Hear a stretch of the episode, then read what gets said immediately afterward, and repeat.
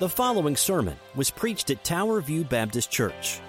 We are a gospel centered, relationship driven church that exists to know, grow in, share, and serve Jesus Christ. We do all this for the glory of God. For more about us, please check out our website at www.towerviewkc.com.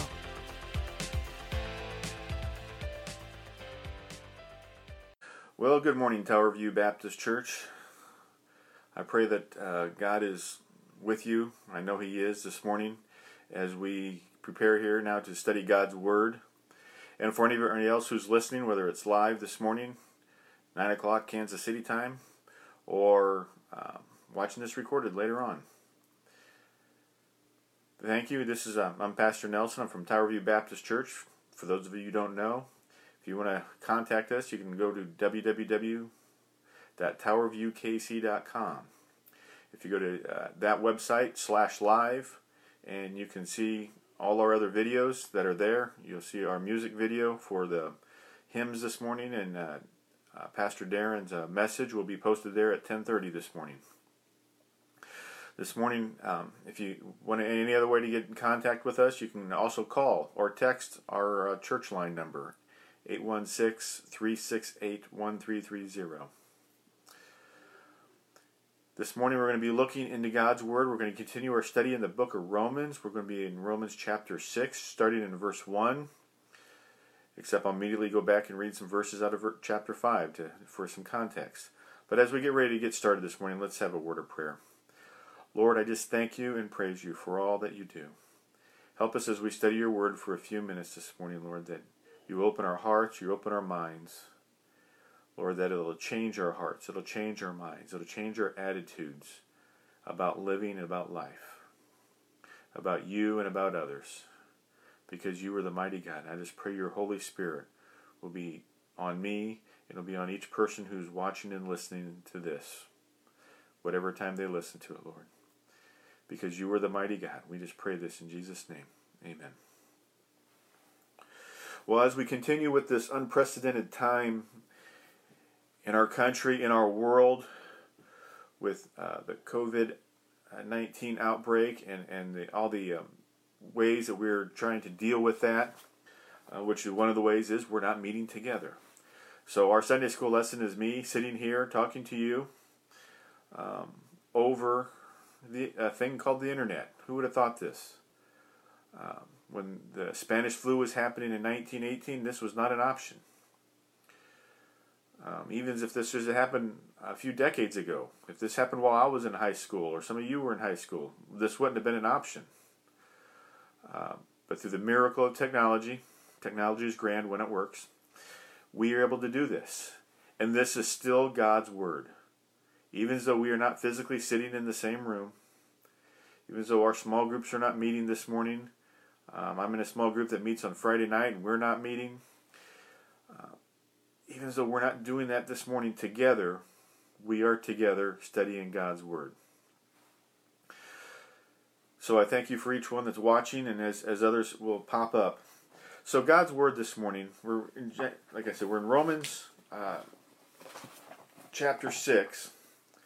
I'm going to start, and it's verses 1 through 14. So I'm going to start by reading that whole section. Romans 6, chap- starting in verse 1, reading 1 through 14. I'm reading from the Christian Standard Bible. What should we say then? Should we continue in sin so that the grace may multiply? Absolutely not. How can we who died to sin still live in it? Or are you unaware that all of us who were baptized into Christ were baptized into his death?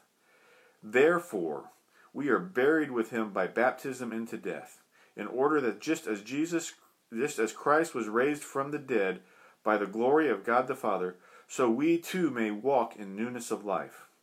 For if we have been united with him in the likeness of his death, we will certainly also be in the likeness of his resurrection. For we know that our old self was crucified with him so that the body ruled by sin might be rendered powerless, so that we may no longer be enslaved to sin, since the person who died is freed from sin. Now, if we died with Christ, we believe that we will also live with him, because we know that Christ, having been raised from the dead, will not die again. Death no longer rules over him, for death has died. He has he died to sin once for all time. But the life he lives, he lives to God. So you too consider yourselves dead to sin and alive to God in Christ Jesus. Therefore, do not let sin reign in your mortal body, so that you obey its desires, and do not offer any parts of it to sin as weapons for unrighteousness. But those who are alive from the dead, offer yourselves to God, and all the parts of yourselves to God as weapons for righteousness. For sin will not rule over you, because you are not under the law, but under grace. So I see our numbers are growing, and I praise God for that. Thank you for all who are watching. So here in Romans, he starts off in chapter 6, verse 1. What should we say then? Should we continue in sin so that grace may multiply? He starts off with a question, but the question begs like, wait a minute, this is like we're interrupting in the middle of his of a thought. And we are. We are. This is when Paul wrote this, he didn't say, okay, um, put a six here now. We're ready for chapter. That wasn't how he wrote it. He just it's a flow from what was in chapter five. Last week we only went through chapter uh, verse eleven of chapter five. He continues on in in chapter five, and he makes a compares compares and contrasts Adam and Jesus. He's contrasting the sin of Adam, one person, with the righteousness of Jesus, also one person and how because of our faith, because of what Jesus did, we are justified. Big word alert. We're going to use two big words today. One is justification, the other is sanctification. Justification is the process we also call salvation. It's what happened when Jesus died on the cross. He justified our sins and allowed us to be saved. And by faith, we accept that justification. Sanctification is being made holy. Sanct, you hear that word sanct in there. Sanctify. We meet normally meet in a sanctuary. Sanctify sanct, sanctify is to be made holy. To be made holy. We meet in a sanctuary, a holy place. We are saints in God. That means you are a holy person. A saint is a holy person. So we have that saint. So sanctification is the process of becoming holy. And as a Christian, once you become saved, you begin the process of becoming holy. And it does not stop until the day of our death and we meet Jesus in heaven. But justification is a one time event that happens. God, Jesus did it when he died on the cross, completed it when he rose from the dead. And that justification, when we accept Christ by faith, that it, that's when that justification applies to us. And so that's what he's doing in the last part of chapter 5. And in, in chapter 5, verse 20, he, he, made, he says this The law came along to multiply the trespass. But where sin multiplied, grace multiplied even more, so that sin so that just as sin reigned in death, so also grace will reign through righteousness resulting in eternal life through Jesus Christ our Lord. So even though there was sin in the world, and law came to point out the sin, so the, the sin was even multiplied because now there was more ways to break the law and, and, and to point out our sin. So the law came to show us how sinful we are. But just so that as sin reigned in death, grace will reign through righteousness. Jesus brought righteousness. And so grace conquers the sin. Righteousness conquers sin. Grace conquers sin. And so he just made that statement. Now in verse 6, in chapter 6, verse 1, what should, should we say then? Should we continue to sin so that grace may multiply? Well, since because more the more there's sin, the more there's grace. Therefore, if we sin more, there's more grace. And people people literally have used that to justify sinning. Well, if I sin more, then there's more forgiveness and there's more grace and more of God's power can work through me. And what did Paul say to that in verse 2? He said, Absolutely not. That is ludicrous. That is an asinine statement. And he, he, this is the second time he's addressed this. If you flip back a page or two in your Bible to chapter 3, verse 8, And he, he he's making a similar statement.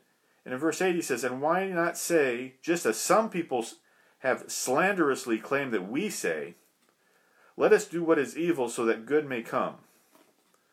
And in that point he just he just said their condemnation is deserved. But here he said absolutely not and now he's going to go into an argument why that's such a ludicrous statement. That as a Christian that we should sin more just so more grace will happen. And he's like, "No, that's that's ludicrous. No, that's not how this works." As in the commercial. That's not how this works. Not how any of this works. How can we who died to sin still live in it? We died to sin? When did we die to sin? Or are you unaware that all of us who were baptized into Christ were baptized into his death?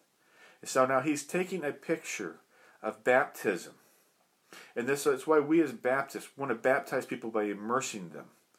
Because it's such a picture of what is happening in, in salvation in, in, in the terms of our lives. Therefore, we who are buried with him by baptism into death, in order that just as Jesus was raised from the dead by the glory of the Father, so we too may walk in newness of life. Jesus died. We know Jesus died. He died on the cross. Horrendous death. And this Easter season, today is Palm Sunday. But there, unless you bought some palms, we, we I have no palm leaves to wave around here. Next Sunday is Easter. Friday we is Good Friday. We normally have a Good Friday service where we talk about the death of Jesus. And so all in, in the church calendar, as we call it, that's happening this week. And so we know that Jesus died.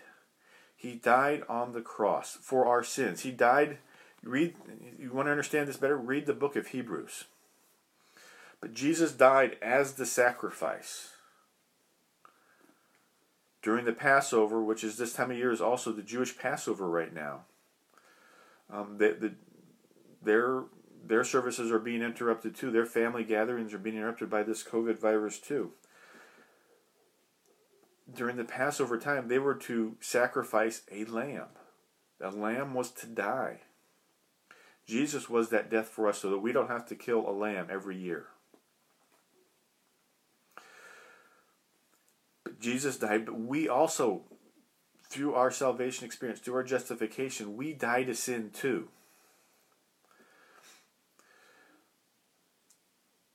And that we see that picture that in, in, in baptism, when we go under the water, it's like you're being buried.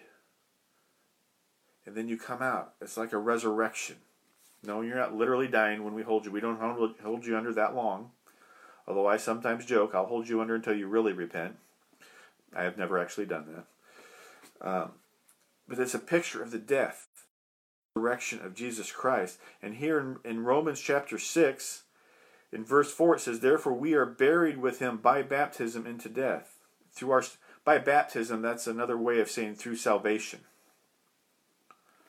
Okay? Baptism does not save you, but it's a picture of salvation. That we are baptized into death so that just as Christ was raised from the dead by the glory by the glory of the Father, so that we too may be walk in newness of life. So that we have a new life. If any of you have died or had a near death experience, and, by near death doesn't mean that your heart literally stopped beating, but near death is you were in an incident where you thought you were going to die. You understand and you see how people change when they've had that and they realize the brevity of life, how precious life is, that they change what they do and how they how they live and their outlook on life. You have had that. You have a new outlook on life because you have died to your sins and you have been raised again because of Jesus. And Paul's going to, you haven't got it yet. Keep following along. We're, we're, Paul's, Paul's going to cover that. So in verse Romans chapter 6 and verse 5, for if we have been united with him in the likeness of his death, we will certainly also be in the likeness of his resurrection. So if we die like Jesus, not literally, But to our sins, we die like Jesus. Just think about the glory that we can have when we re- through the resurrection. That's like Jesus. Every other the Bible has many places where there was a death and a resurrection. We think of Lazarus in, in John chapter 11. That Jesus raised a widow's son from the dead Uh, during his funeral procession. In the Old Testament, there's a couple different places where a prophet raised somebody from the dead. Paul, Paul himself raised somebody from the dead in the book of Acts because he preached so long. Somebody fell asleep and fell out a second story window and died. And Paul prayed and he was raised from the dead. But what happened to every one of those people who died that was raised from the dead? They all died again. Their physical, this physical body that they were in, died again.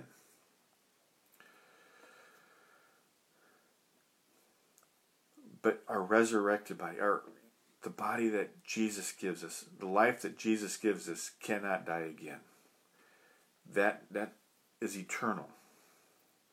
And so um, we'll be in the likeness of his resurrection. We know that Jesus, when he's resurrected, his body was different. He showed up in in a in a room with the doors locked. How he did that, I don't know.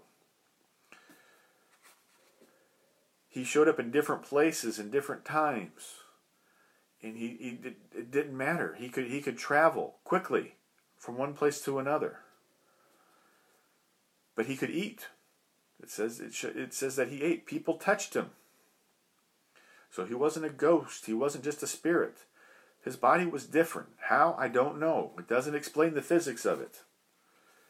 But it was different. Verse chapter Romans chapter 6 verse 6 for we know that our old self was crucified with him so that the body ruled by sin might be rendered powerless so that we may no longer be enslaved to sin since a person who has died is freed from sin. So now he's he's un, unpacking it some more. We die how, do, how are we dying? Well we're dying to our old self. Our old self was crucified on the cross with Jesus. Thankfully, we didn't feel the pain, the pain that Jesus felt, physical and emotional and mental grief that he faced on the cross. But our old self was crucified with Jesus on the cross. That old self, our body that was ruled by sin. And those of you who have been saved as an adult, you understand the difference that it changed in your life that you saw when Christ changed you from your old self to your new self. Those of us like me who, who, who've followed Christ since childhood don't see that drastic change in our life from the old to the new. But that doesn't mean it's any less. I just have to learn about it. I have to realize it. And, and through you know, my old age, yeah, as, as I've gotten older, I've realized how sinful I still am.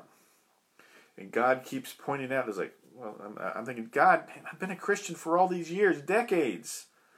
I still got sin? Yes, child, you still have sin. You have not arrived.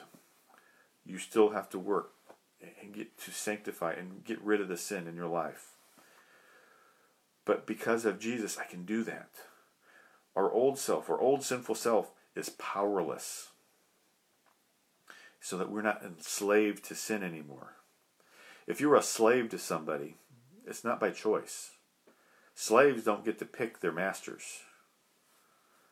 In Romans times, you became a slave because your, your country or your city was conquered and the conquering nation took you. If they didn't kill you, they took you and you became a slave for somebody. And that was your new lot in life. That was your new normal. Sometimes you became a slave because of debt. They didn't file for bankruptcy. You just became a slave. So the idea of, of being in debt had, had, had great, ramif- great ramifications, much more than what we have today. But because of Jesus, you've been freed from that. You've been redeemed from that. Another term from slavery. It means if somebody pays for your freedom, you're redeemed. Because that Christ freed us from our sin. And that our old master is gone. Sin is no longer our master. You have a new master. And Romans chapter 6, verse 8. Now, if we died with Christ, we believe that we will also live with him because we know that Christ, having been raised from the dead, will not die again. Death no longer rules over him. So I got ahead of myself a little bit more. Here, Paul describes that. Jesus can't die again, he conquered death. So when Lazarus was raised from the dead by Jesus, Lazarus didn't conquer death. God did.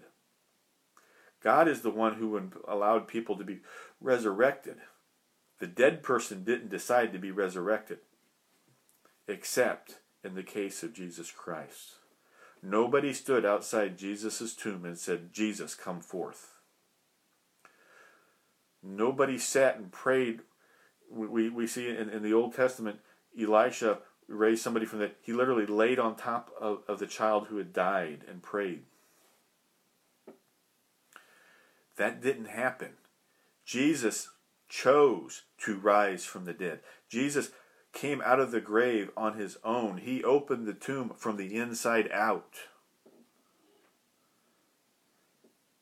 Jesus literally conquered death, so he cannot die again. In, in, in First Peter, First or Second Peter, I never remember which one. It talks about Jesus went down to hell. What he did, I don't know. It doesn't describe what he did. But he conquered death. He came back. He defeated death. Sometimes we may have a loved one whose heart stops beating because of a medical condition or, or, or, or a tragic crash or accident or something, and the doctors can revive them. But nobody claims that death has been conquered.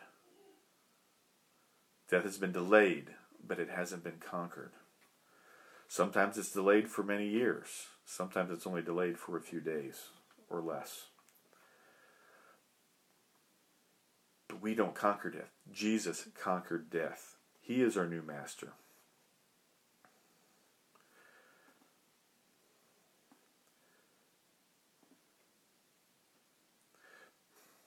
Verse verse 8. He, he, when he died, he freed us from sin. Verse 8. Now, if we died with Christ, we believe that we will also live with him because we know that Christ, having been raised from the dead, will not die again. Death no longer rules over him. I read that already. Verse 10 For the death he died, he died to sin once for all time. But the life he lives, he lives to God. So you too consider yourselves dead to sin and alive in God, and alive to God in Christ Jesus.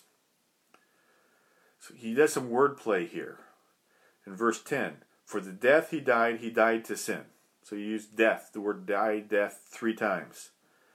But the life he lives, he lives to God. Now you use the word live three times. To live, three times. For the death he died, he died to sin once for all time. Jesus doesn't need to keep dying for us.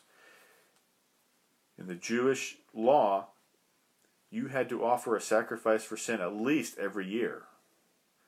And a priest had to do it once for himself and then for the whole nation every year. Yom Kippur, uh, the Day of Atonement, is done every year, every single year. Jesus did it once for all time. And if he died that once for all time, he lives also for all time. And he lives to God. So you too consider yourselves dead to sin and alive to God in Christ Jesus. So we are dead to sin. We need we need to be dead to sin. Get rid of the sin in your life. It doesn't rule you anymore. You don't understand this addiction. You're right. Addictions are hard. If they weren't hard, they wouldn't be an addiction. They'd just be a bad habit. Addictions take don't always happen. Sometimes God performs a miracle in our lives, and, and a person can get over an addiction, and, and takes away that desire instantly. Other times it takes a long time, years often, to get over an addiction. It doesn't matter what the addiction is. It could be a chemical addiction to alcohol or some other medication, legal or illegal. It could be a non chemical addiction.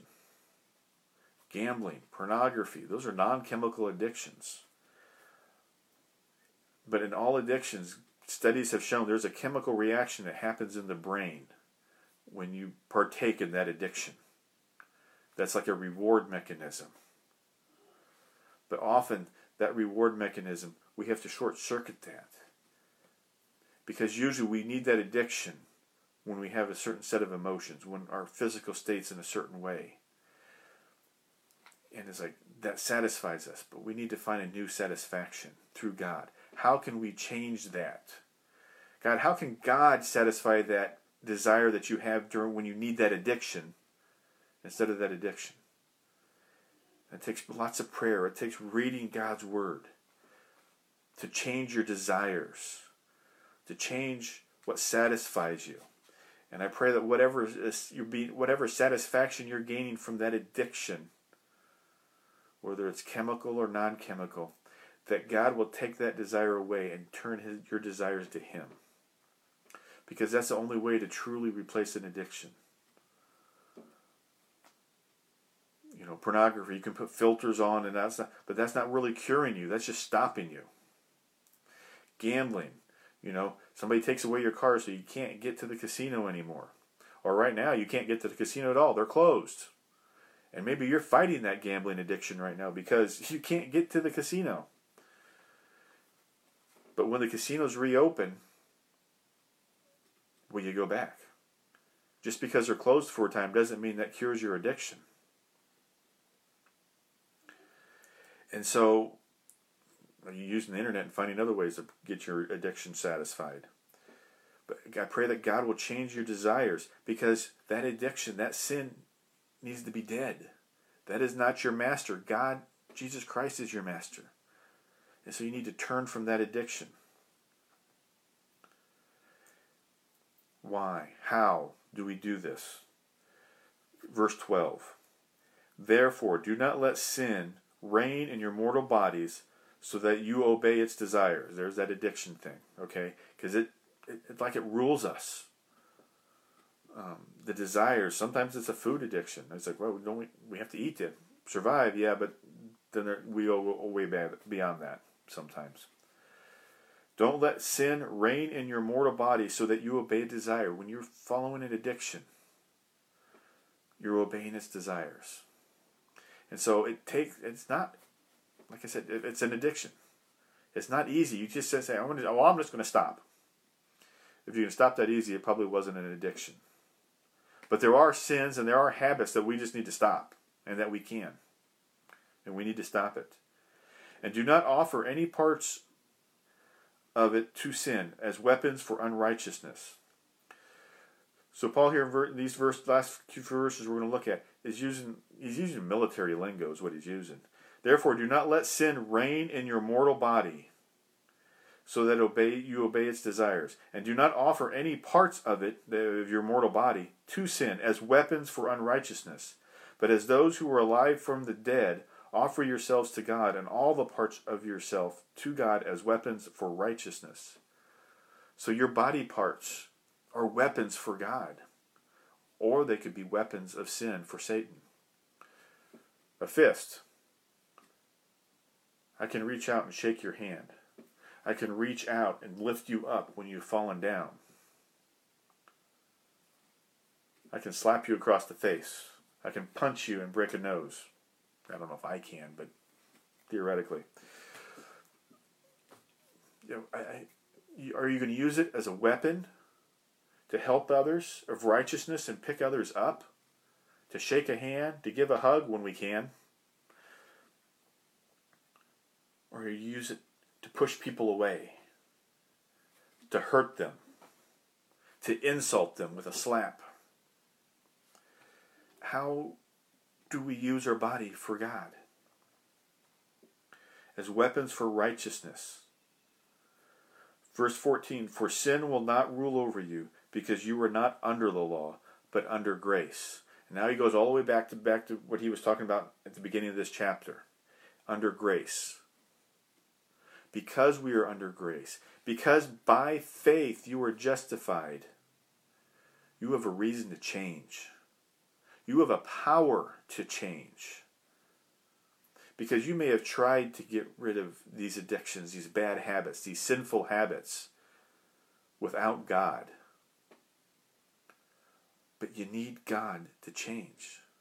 Because you don't have the power to change. Because it's like a master, it's like a slave master.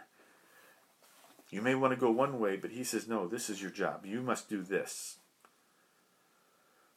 And so, God, you have the power of God behind you to change those addictions. You have the power of God behind you to drop those bad, sinful habits, those bad attitudes. All of it. You can change because you have the power of God. In verse 15, which is not in your lesson plan, but in verse 15, he asks the question again What then? Should we sin because we are not under the law but under grace? Absolutely not. So he kind of asks the same question again. Don't you know that if you offer yourself to someone as an obedient slave, you are slave of that one you obey? So who do you obey? Either, and continue on, either of sin leading to death or of obedience leading to righteousness. So whose master are you going to listen to? Are you going to listen to your Savior and obey Him? Are you going to listen to the, the sinful master, Satan, and listen to him for your life and your body? You have a choice to make in your life. And as you continue reading down through chapter 6, um, skipping down to verse um, verse 19 it's kind of a long one. Verse 19 I am using a human analogy because of the weakness of your flesh. For just as you offered the parts of yourselves as slaves for your impurity and to greater and greater lawlessness, so now offer them as slaves to righteousness, which results in sanctification. So when we change and we quit offering our bodies to sin, but we offer to righteousness, to God, that results in sanctification, being made holy when I say being made holy, we're made a little bit holier than we were yesterday. We will not be made perfectly holy until heaven. But we can work to become a little bit holier every day. And how do we do that? Well, who do we obey? If we say we want to obey God and righteousness, then we need to listen to him. And we listen to him by reading God's Word. You got to read it for yourself. You do it by listening to something like this a Bible study, going through God's Word. We li- by listening to sermons.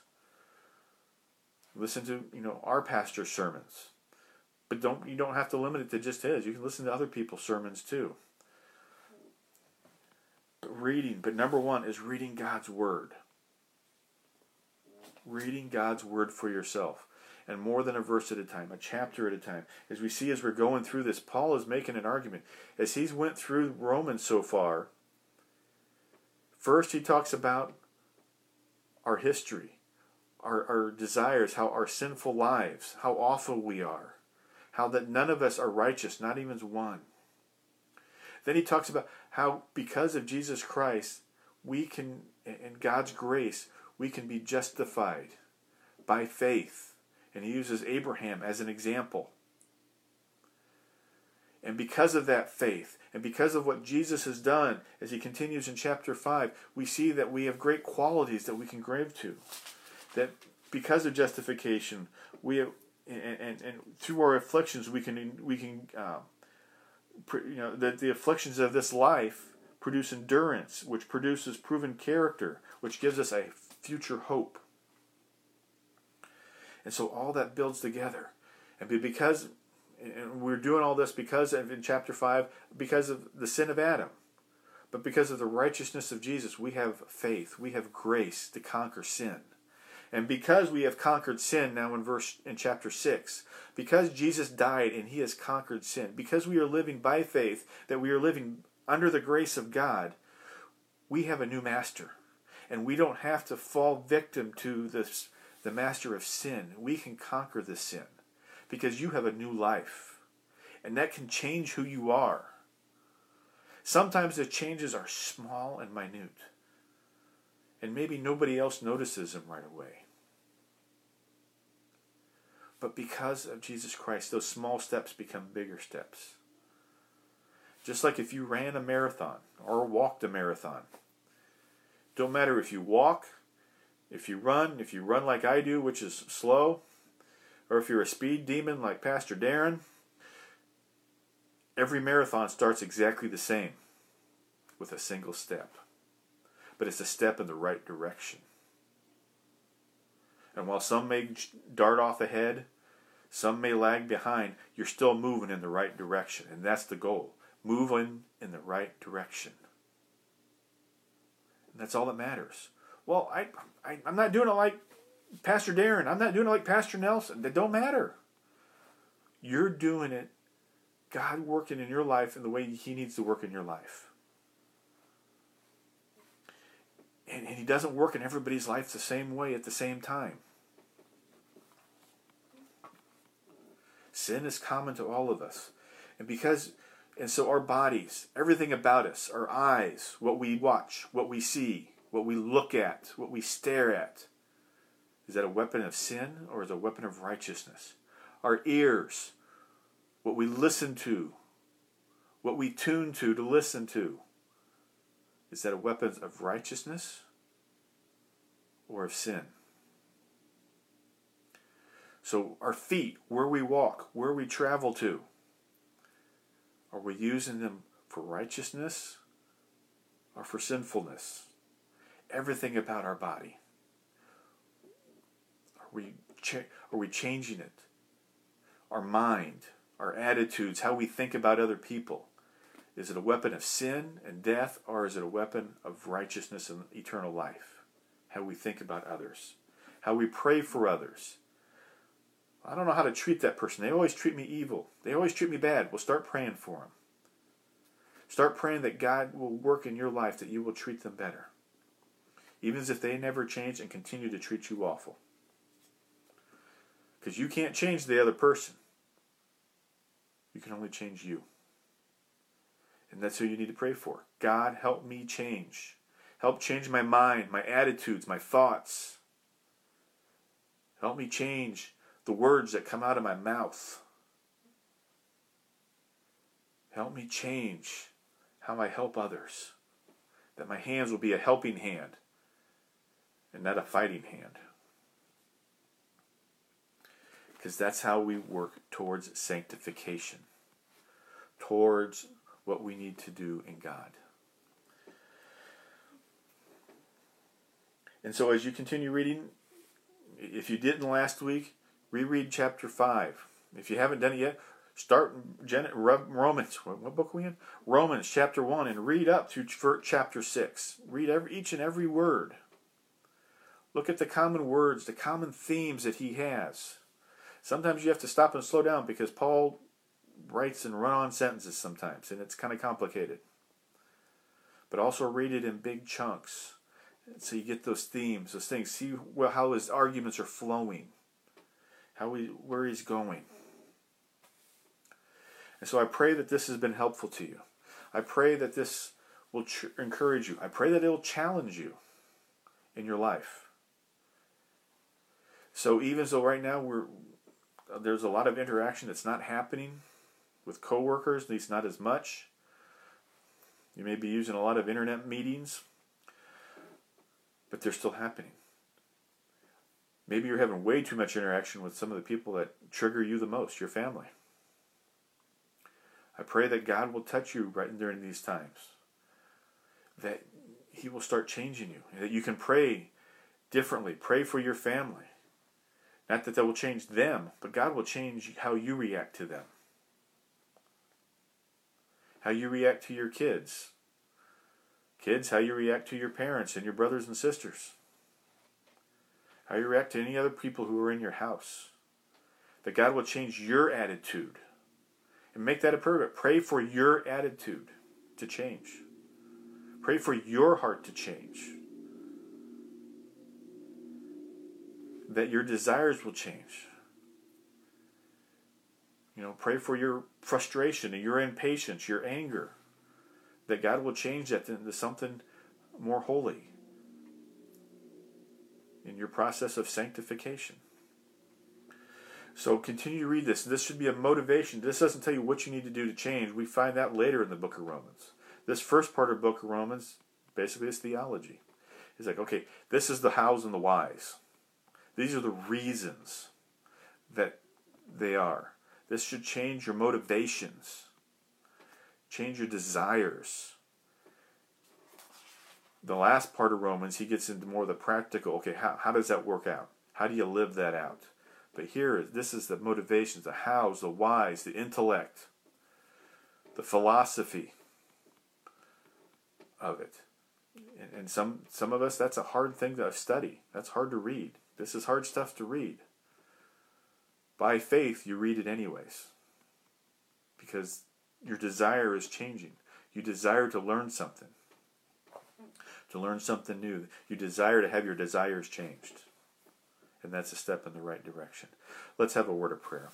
Lord God, we just thank you and praise you for your word. Uh, Lord, I just pray that this word will not go out void, Lord, that you will change hearts, you will change minds, you'll change desires. Lord, and I pray that you know you'll in the process of sanctification, Lord. But I pray if there's anybody listening, Lord, that has never by faith turned to you and repented of their sins, that they will do so today that they will change and become justified by the death of, of your Son Jesus and have eternal life by his resurrection. You are the mighty God, Lord. We just pray all this in Jesus' holy and precious name. Amen. Thank you for listening once again. I'm Pastor Nelson. I'm at Tower View Baptist Church. I'm associate pastor there. I'm also an Army Reserve chaplain. If you want to get in contact us, check our website out, towerviewkc.com. Go to towerviewkc.com slash live and you can see our other services for today or other videos for today. Our pastor's sermon will be up at 1030 a little while from now. Um, already there, there are some uh, songs there from Pastor Craig, our worship pastor, to uh, sing to as a family or listen to. But also, if you have prayer requests, go there. If you have praises, triumphs that God has, breakthroughs that you have, let us know that we can celebrate with you.